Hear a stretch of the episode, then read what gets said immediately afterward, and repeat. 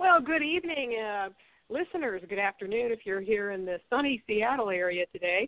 My guest is Cindy Callaghan, and we're going to be discussing. Um, well, she's got an award-winning series and quite a few books out, actually. And one of the things that's exciting we're going to talk about is she will also one of uh, her series is going to be on Amazon. So, but let me play my music. Oh, by the way, this is Laura Moe, and you're listening to the Young Adult Cafe.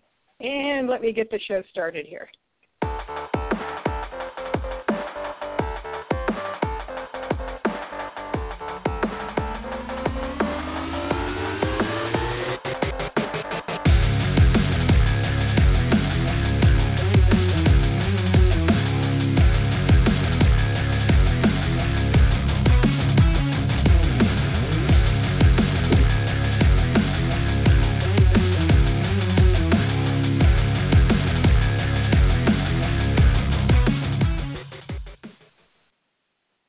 Well, good evening, Cindy. Hi, Laura. Thank you for having me. Oh, you're welcome. You're welcome. Um, yeah, you're in that giant state of Delaware. So, uh, is that the smallest state in the union? It is. It's smallest, but it's the first. Oh, that's right. Yeah, that's right. So, yeah, you've got you've got all kinds of history and hauntings, which actually kind of goes along with the novel that you sent me. Um, it does. So, yeah, we can actually um, let's go ahead and start talking about because is this your most recent work, Sydney MacKenzie knocks him dead?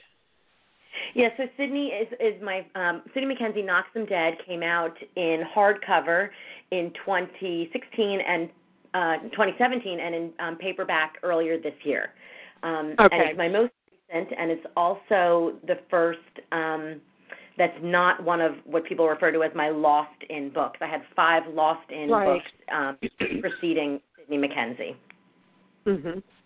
Well, I I thought I loved Sydney. I thought she was adorable, and you know I would have, you know, you're writing these for middle grade kids, and I really would have enjoyed reading these at that age. Um, you know, these would have been ones that I would have traded with friends and you know giggled over. And um, yeah, I know the Aladdin Simon and Schuster Aladdin um, series or I've interviewed several authors who write for that and and they're all kind of tongue in cheek humor and uh which is you know it's delightful. So, but give oh, me the uh well, I know you've got some experience pitching to Hollywood because we'll talk about your Amazon series soon. But uh, yeah. so, give me the elevator pitch of the Sydney MacKenzie knocks him dead. Sure, I'll tell you a little bit about um, about the book's premise and then uh, an interesting story of how it kind of came to be.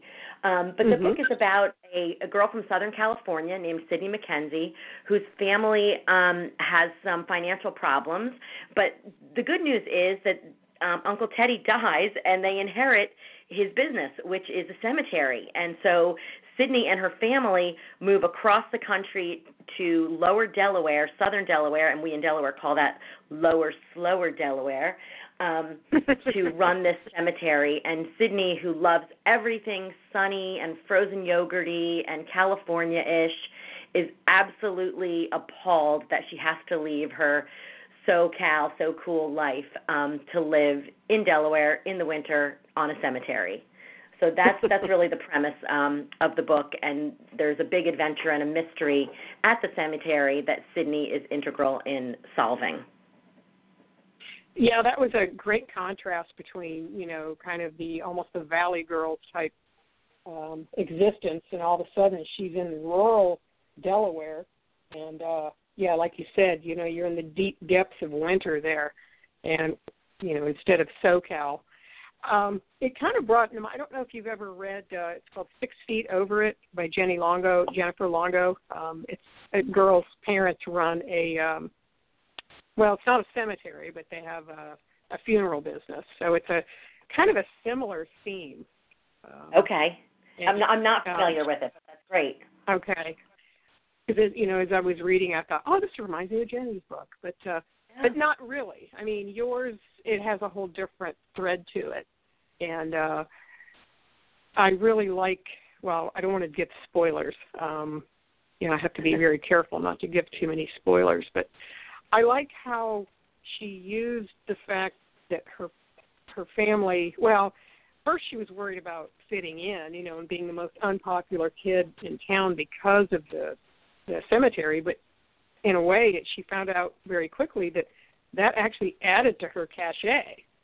So which yeah, was totally opposite from her SoCal friends. So exactly, it was totally not what she expected. She thought she was going to be the freaky cemetery girl, and as soon mm-hmm. as she mm-hmm. starts meeting people, they think it's so cool that she's the girl that lives in the cemetery, um, which is a very pleasant surprise for her. Uh, although she doesn't think she doesn't agree with that, and she's very scared, so she has to pretend that she also thinks it's cool and that she's and that she's not afraid. And then once um, a ghost appears, that just makes it scarier and more challenging for Sydney to to play the cool act. Yeah, well, and because Delaware is the oldest state, I mean, there are probably more ghosts there than any of the other parts of the country. Um, yeah, I don't, I don't you know, know um, volume wise, but we certainly do have a lot of ghost stories, and I did do a decent amount of research um, uh, for the book, and the the backstory of the ghost, while fictitious, is is plausible, um, and I think that's interesting to be able to weave in um, a, a little bit of history for the readers as well. Yeah, uh, because you have a lot of the history um, of the for the Underground Railroad, and I know in your author statement, you know, of course, she said this is fiction, but that the under some of the Underground Railroad incidents, you know, the the the situations are true. And I wondered yeah. about the two-day sleep potion. Um, is that one of the means with which uh, some of the the Underground Railroad uh, escapes were given. I, I hope I'm not giving too much away with that. But, no, uh, no, I don't think you are. But um, no, that was com- that was completely made up. I, I may have looked into to see if there were some type of herbs that would do such a thing, like lower the heart rate so that it would um, mm-hmm. simulate looking like someone was dead. Um, but I don't know that that was an actual method uh, used uh, as part of the Underground Railroad. But Delaware was a frequent stop um, on mm-hmm. on the way to New York. Yeah, yeah, I know Ohio was too. I lived in Ohio for a good number of years, and uh, there are quite a few places where you know the Underground Railroad was was active, and some of those homes still exist. And um, yeah. you know that I have to say, you know, kudos to the people because they risk their lives as well by helping out. Yeah, absolutely. Uh, yep. You know the the free slaves and stuff. Now yeah. the um, one of the things I enjoyed about your book was all those recipes in the back, and um, you know, a couple of them I think, well, you know, I'd like to try that, like the the mm-hmm. hot cocoa recipe. Is that something that you have made yourself?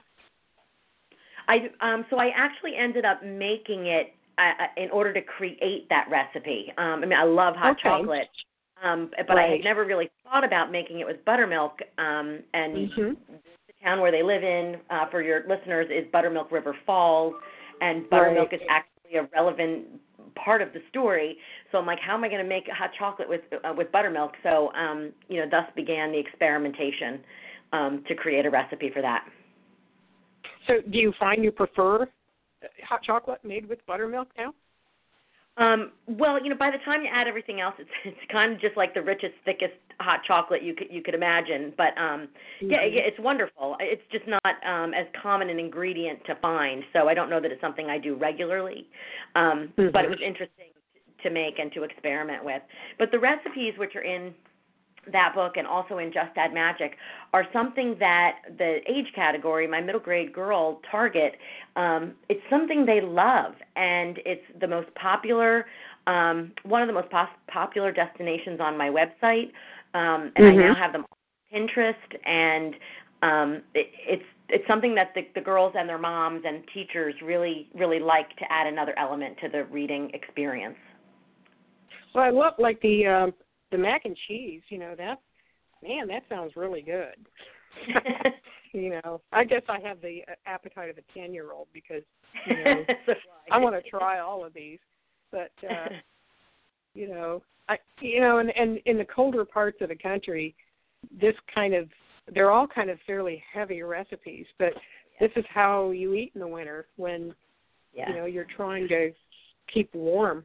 So uh, yeah you know i i love that you included recipes so you say which other uh, was it just add magic does that also has um that it has does recipes yes it? yes just, okay just add magic well, yeah, has the recipes also yeah, I guess it would because it's. Well, tell me a little bit about that because that, um, that's going to be an Amazon series.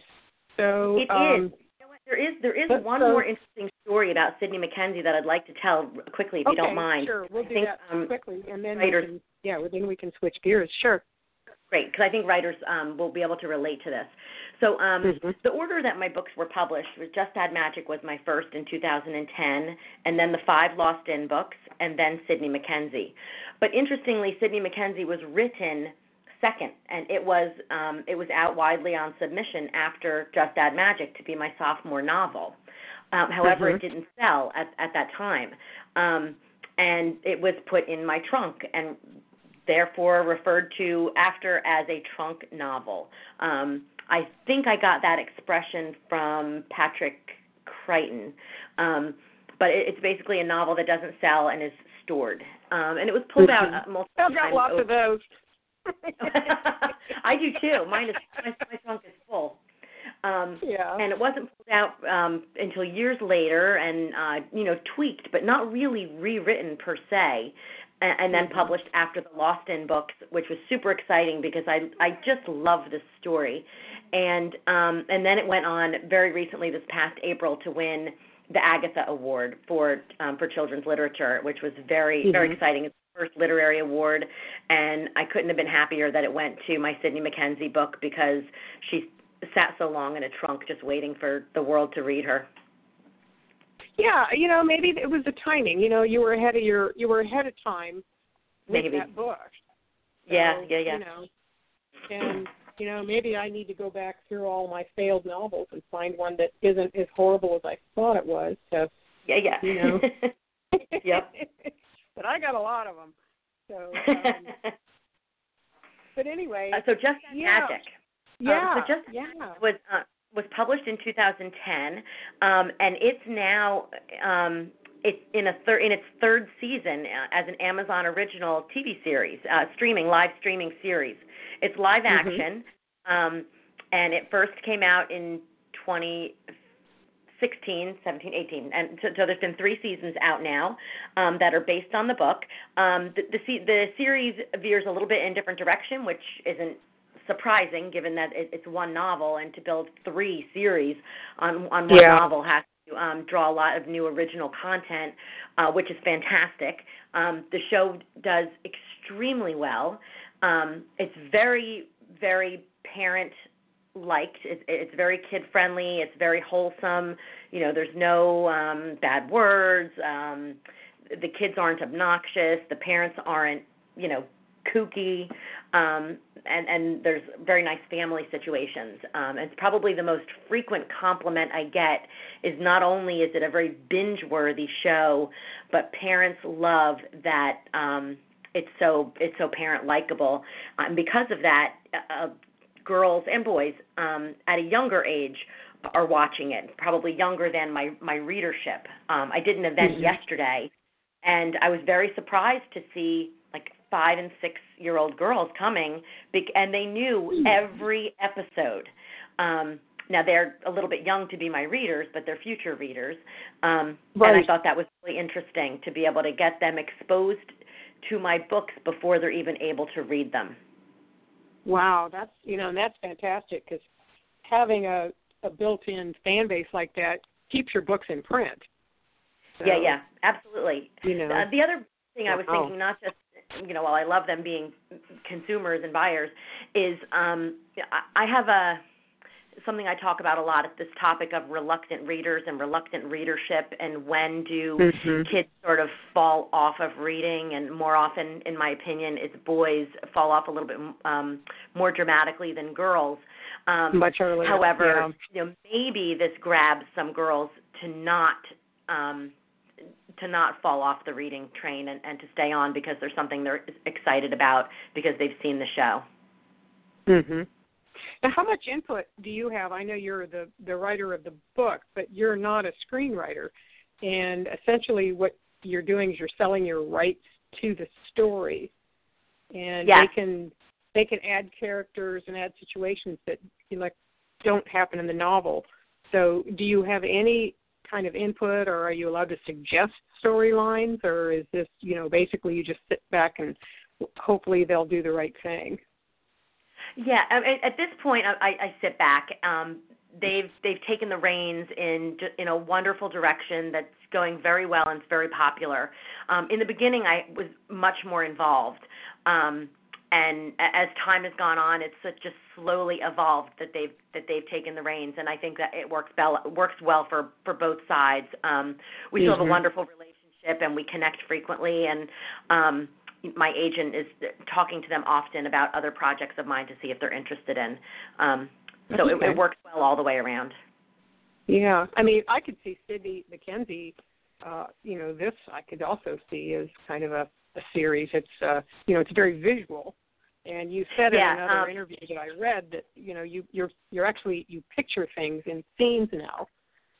I do. Yeah. Um, yeah, and I think being even though I'm not a screenwriter, I have since being involved in this, I have written a TV pilot that, that's none of my books. It's an original um, that my agent is working on selling. But um, that process of learning screenwriting and being being part of the filming and, and being present for the pilot and seeing things um, in scenes has really helped my novel writing. Um, certainly the dialogue, um, but really tighten the scenes to what are the most important elements that I need to that I need to flesh out um, and, and take all the other stuff away.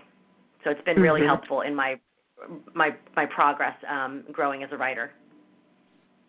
Yeah, I, I'd like to do more with being able to learn from screenwriters because uh, the ones I've interviewed who do, they write for screen and narrative, they're all pretty good. They're really master storytellers, and like you said, they they get right to the core of what's important in the story. Where you know I tend to write long pages of really great descriptions that have nothing to do.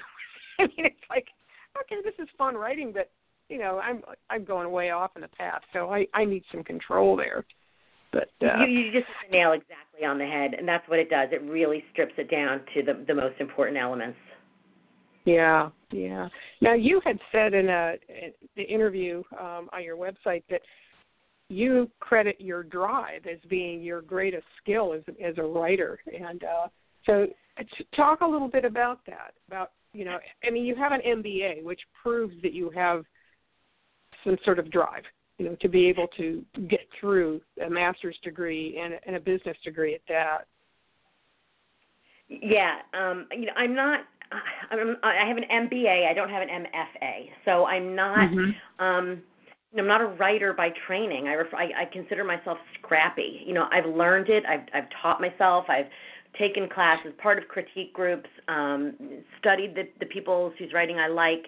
Um, but it's my it's my drive that has been my competitive advantage. I I spend an, a lot of time writing. I spend a lot of time writing crap that I rewrite and and I and I learn from all of that. Um, but it's the drive and determination I think that is really my my competitive advantage. Well, you know that's the thing with uh, you know I, I talk to writers a lot who say that you know persistence is really yeah. what got them there. I mean, I had to go through. I have went through a hundred rejections before my novel finally got a yes. And most yep. people give up after ten. I'm like, yeah, ten is chump change. You know, you have yeah. to go through hundreds of you know doors slamming in your face, and um so you know maybe yeah, I, maybe that's what separates successful people from the rest of the world is that successful people don't they just don't take no for an answer. Yeah, and, uh, yeah, know, don't give up, and and looking for you know other other advocates. Um, if, if someone says no, I, I try to figure out a different way to do it, or someone else who can help. Um, not that I want to circumvent, but I want to be I want to assert myself um, until it, everything is fully explored. It, and if I hadn't, that Just Add Magic never would have been would have been sold. You know, there's Mm-hmm. I'm not sure mm-hmm. if you, you're familiar with the history of how that was sold to Amazon, but um, my um, or my original literary agent who sold Just Add Magic, um, she and I separated shortly thereafter, mm-hmm. and that meant all the film rights uh, reverted to me. And what do I need to, what do I know need what do I know about film rights? So um, it wasn't yeah. until to a lot of people and taking the initiative and um, and finally finding someone who um, you know, was as passionate about the story as I was, and, and that took that that took some time. That took a lot of knocking on doors and a lot being slammed in my face. Yeah, yeah. I mean that's that's the thing. I own my book, and um, you know, I yeah. I would like it to be. I think it it would work. It's actually turning into a three book series, so I think it could also be a Netflix, Amazon series. So I guess yeah, my yeah. next step is to find a, a California agent. So yep. you know, and there's and just keep keep looking, keep knocking yeah. on doors. Yep. Yeah, make some friends down there. I need to become friends with Reese Witherspoon so that she will read this and go, "Oh yes, I want to star in this film." Because there is a role for her in it. To have, yeah. so, um, you know, it's interesting that you said, uh, you know, you don't have an MFA, and also that you you yourself admit to having been a reluctant reader. Because most writers I know are people who hid under the covers with a flashlight and read all night to yep. keep, you know, because they were they were loving it. But uh, but you were a reluctant reader, and yet now you are an author of many books. So um, talk about that pathway. What what actually sparked? Was it your own children, having children, that sparked you into becoming a storyteller? Um, no, it, it goes back even even further. Um, I, I always, even though I wasn't a big reader, um, you know, some Encyclopedia Brown, but I, I wasn't like you described, that kid under the blanket with the flashlight. Um, but I wrote my first masterpiece in, in third grade, and it was the sequel to Grease, the musical. Um, oh, and it and it was called Hair Oil. And my third grade class, put it, my third grade class put it on. Um, so that was sort of my first exposure. Yeah, I mean, what what an amazing music teacher that would have indulged, you know, indulged my my fantasies at the time um, to help me do that. Yeah. Um, what a great experience! And so I always, yeah. I always crafted stories. Um, even though I wasn't a big reader, and that probably dropped off about um, you know about the time of, of college, and then MBA, and I I went into the pharmaceutical industry, and I was reading a lot more technical um, uh, publications and papers and um, more business publications and, and MBA type books, economics, you know, you name it. I even did a small stint um, teaching economics at, at a university for a little while as I was sort of finding myself. Um, so really far away from creative writing. Um, and it wasn't until after several years in my career, I don't even know what the the circumstances were. I was browsing through um, Borders, Borders Books and Music back in the day, um, and Mhm. picked out a, a Michael Connelly book called The Poet, and I. I like boy at, and at the time i had no money you know i could hardly make my rent i was waitressing at night um so spending my waitress money on a hardcover book was like craziness Wow, yeah. and I and I I loved it, and I went back and I bought every Michael Connelly book, and then I read every uh, Patricia Cornwell book and every John Grisham book, and that and that was kind of how my reading path went, and I fell in love with thrillers. Um, and I want to tell you a little bit more about Michael Connelly in a minute. Um, but that's really how I started immersing myself back into or into reading was through mysteries and thrillers. Um, and when I first started writing more seriously back in t- 2003, my first novel that I worked on that I still have and is in that trunk um, is a thriller that backdrops the pharmaceutical industry, not surprisingly. Oh, oh Um, cool. uh, and, and that was never published. But the the second project I worked on was about a little girl who has a secret cooking club, and that notion was inspired by my own children cooking in in my kitchen one day. Um, that I came up with the idea of, of a secret cooking club and was just manic for for you know two months until I could write the whole thing, and then of course rewrote it for two years before selling it. Um, I can't remember how we got onto this topic, but so reluctant readership, I did I did turn around, um, but it I see it in my own family that um, my son in particular was was a reader as as a younger child. Captain Underpants, Diary of a Wimpy Kid, I Am Number Four, Percy Jackson. Um, but then something happens. I feel like around 10, 12, 13, um, that that children in general, a large percentage of them fall off the reading the reading track, and I think that's unfortunate because I missed out on something that could have been really wonderful. Um, and if I can try to help one, just one one kid not do that, I, I think then I've succeeded. Yeah, I think by the time they hit middle school, they well, they're you know they're attracted to the opposite gender and they're also involved in sports and activities and sometimes they just don't have time but i love it when teachers build reading time into the schedule and uh you know that the school the, the school district where i worked the last school district i worked they they were very active into getting kids reading and you know doing you know sustained silent reading in the class because reading is a it's a it's a pleasure it's a lifetime skill that you'll have all your life and uh, I, I, I think it makes I couldn't agree makes more. it just makes your life more whole Yep. I couldn't agree more, I, and I think it's um, it's not just building in that time. I love it when teachers, and, and this is becoming more common now, but let students have the choice of picking mm-hmm. what they want to read. Um, right. I think one of the elements or one of the variables that contributed to me falling off the reading train was, you know, having to read Steinbeck and um, the whole the whole lot. You know, I'll never be as great a writer as John Steinbeck, so I don't want to be critical, but I, I didn't enjoy reading that as an 11 year old. Um, you know, and had I been able to choose, maybe I wouldn't have um, fallen off. Would you read the Red Pony?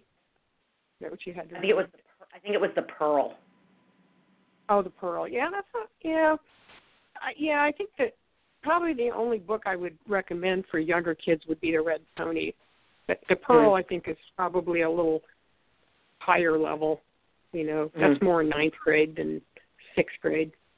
But, Right. Uh, yeah, yeah. I know that a lot of kids. I because I used to teach. And I was a school librarian and a slash teacher, but uh, you know, kids would sort of zone out on uh, Yeah. certain books. And at the and, same you time, know, I they were- value. You know, I was an English major in college, so I have great Mhm. appreciation of preferred literature.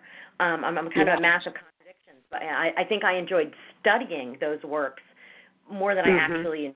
I didn't necessarily enjoy reading them. I enjoyed the study of them, um, and there's a little bit of a difference. Right. There's a lot of stuff. Like I know I had to. T- I taught the Scarlet Letter, which you know the, the kids kind of plotted their way through it. But Mm. I think if you take the time to study it and hmm uh, you know work it in with history, I think it helps make the uh, the the novel more enjoyable. But yeah, it's not like beach reading. You know the um, Yeah. being able to read Michael Connelly is reading for pleasure. Plus, you learn something. I mean, I think he's an example of one of those authors that not only do you get a good story, but you can learn a little bit.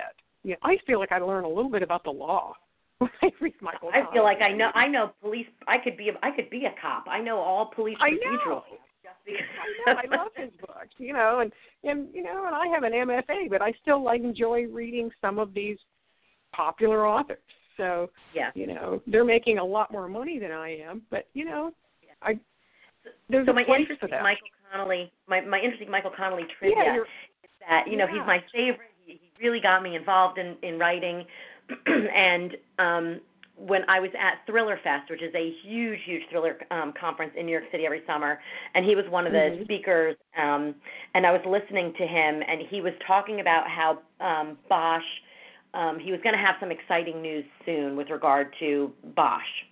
And Mhm. at that conference is when I got the call from my film agent that Just Add Magic um, had been optioned by Mm. Amazon Studios.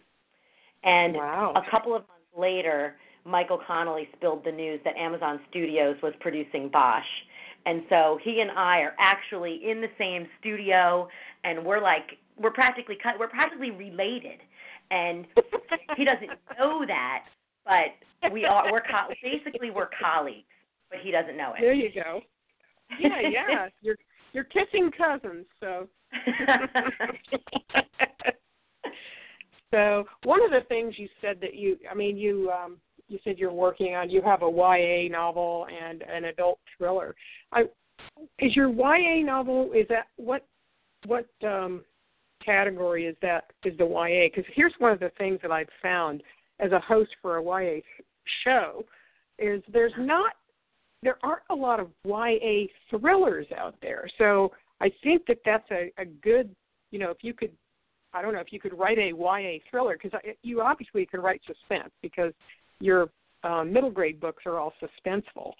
Um, I don't know. Is is your YA book a thriller or is it a suspense novel? Absolutely, yeah. It, abs- it absolutely is. It's kind of um, kind of like a spy thriller, if you will, that um, mm. that takes place in in Amish country in Lancaster, Pennsylvania.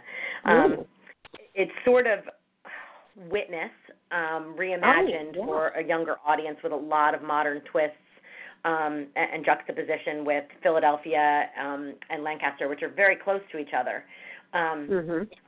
And and I just love it. It's called Hidden, um, and it hasn't sold uh, to date, but I do. I, I have confidence that at, at some point in my career it will.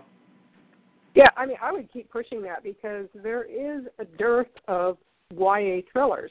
I think uh, yeah. maybe only two, three. I mean, I've done. I've been doing this for two years now, and I've probably only interviewed two or three thriller writers. Most of them, there's a lot of fantasy, um, some science fiction, contemporary, a lot of romance, but I ha- there's been very few thriller writers. I could probably count. would on you put. Ally Carter in that category? Uh, well, I've not interviewed Ally Carter, so I don't know. Um, I I don't know. I'm I, not, I, uh, think of her. I think of her as, hmm as kind of YA thriller. Okay. Yeah. Yeah. Yeah. I'm not. I've not read her, but uh, okay. Yeah, but there should be. You know, there should be. There need to be more of them. Um, yeah. You know, there's a. I know right now the big push is for diversity, but you know, I think Amish could be diversity. You know, mm-hmm. you're an Amish country. That's a diverse Yep. topic. I I don't think we have to think of diversity as just Asian or black. I think cultural cultural diversity I think fits in there too, because Yeah. you know we're not. It's a it is a totally different culture. Um, that part of the country and the, and the you know the Amish the Amish and how they are influenced or not um, from what they call you know they call us the English. There are different shades of it. You know, I I was uh, surprised when I lived in Ohio. First time I saw a bunch of Amish girls come into a Starbucks, I thought, oh, I didn't know that they could drink coffee. Um, but I don't know if they were drinking coffee drinks or they. I know Starbucks has other stuff like green tea. I mean, I you know, but there was a group that used to come in all the time. They were wearing their Amish garb, but they would come into Starbucks and sit out in the patio and converse and you know they were like other teenagers except they were dressed in dresses and little white hats so Yeah. you know It it it, it um there's definitely a spectrum. Um I think Yeah. that varies by by Ordnung, what they call it, is kind of like their their group. Um and it Right. also varies between like Mennonites versus Amish. Um right. there, there's a lot of there's a, a lot of detail to it that um, would be important to get right. Right now, I, I've covered that kind of in broad strokes, which probably Mhm. leaves me open to open to criticism. Um, I would love if I could get an opportunity for for one of those families to open their home to me to to stay with them for not for an extended period of time because I don't think I don't think I have it in me. Um, Mhm. but for a while just to get a real firsthand feeling of what um of, what life is like there um would be wonderful Yeah. Well, I, another thing you you could consider is uh, you know somebody who has chosen to live outside Yep. of the community. You know, somebody who possibly has said, you know, I'm not doing this anymore. And uh, you know, they they have an interesting tradition of Rumspringa where they are allowed to kind of go wild. And some of them don't go back after the Rumspringa. You know, they they want to infiltrate with with us. You know, Mhm. us, us English, and uh, they yeah like what I, you know, I they think like. it's fascinating Yeah, it's a fascinating culture. Uh, It really I, is. I read. Uh, oh, I can't remember the author though, but I read a couple of uh, written by somebody who writes like I guess they're Amish romances, and Huh? I don't know. I, I can't. I, I don't remember the name, but I actually kind of enjoyed it because it gave me a, a key kind of inside that culture. yeah So, I don't know if you can hear my cat. I don't know what he's saying. He's he's obviously trying to make comments. So, you you have something to say to Cindy? Hmm? So, anyway, but yeah, you know, I would uh, pursue that because that that's uh, there's one yeah one caveat of course is now that there's a you know, a hashtag own voices. So you know people who are writing outside of their cultures are they're getting dinged a little bit. But you know there's also something to be said for research. And you know obviously somebody with an MBA knows how to research.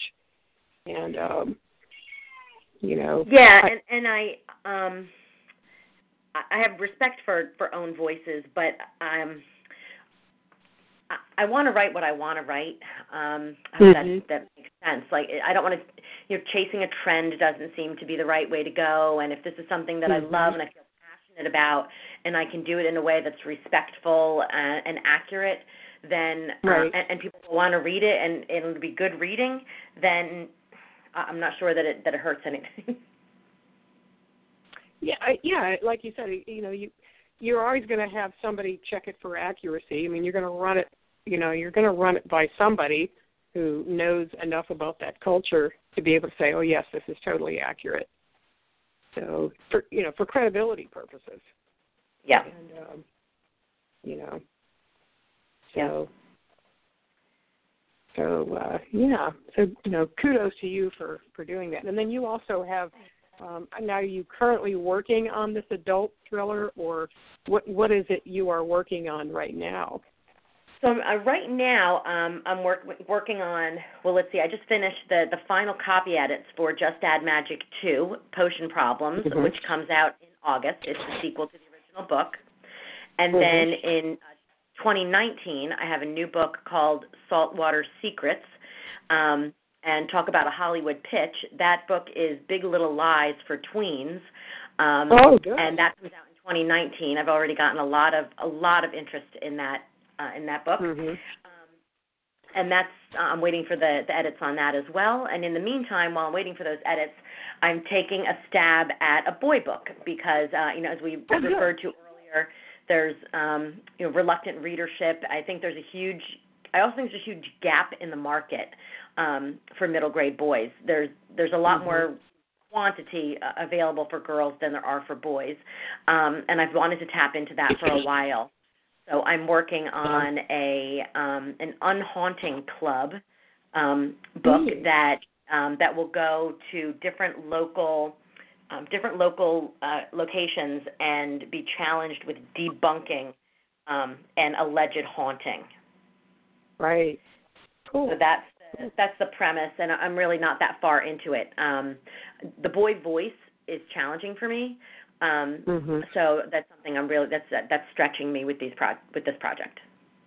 Well, but you know what? That's how we grow as a writer. We we try things yeah. that uh, you know that are way out of our comfort zones, and in yeah. a way, it probably is better because we have to pay more attention to the details. So, yeah. Well, Cindy, I have really enjoyed talking to you today, and um, you know I think our time went quickly, and I you know wish you the best of luck on all of these projects and. uh you know, I um I'm gonna a friend of mine is a librarian at a, a K through eight school, so I'm gonna give her this copy of Sydney MacKenzie Knocks 'em Dead. I think her kids will enjoy that. So, oh, great! Um, I'm glad to hear it. Yeah. So excellent. And, Thanks so know, much for having me. This has been wonderful. Oh, you're you're welcome. Thanks so much for being a guest, and uh, you know, ho- hopefully I will talk to you again soon. Sounds great, Laura. All righty. Thanks a lot. Bye bye. Bye bye. Okay, you've been uh, listening to uh, the Young Adult Cafe. Excuse me, I'm Laura Moe. I'd like to thank my listeners and thank Cindy Callaghan for being a wonderful guest. Uh, this has been a copyrighted pod- podcast totally owned by the Authors on the Air Global Radio Network. Next week, my guest is Brenda Drake. a lot of you might know her from Pitch Wars, and she also is um, I'm going to be talking to her about her three book library series. Uh, the one that I'm re- I'm actually reading the first one, but she's got a third in her library series out right now. Uh, so I'm reading Thief of Lies. So anyway, until next week, this has been the Young Adult Cafe, and we will talk to you then.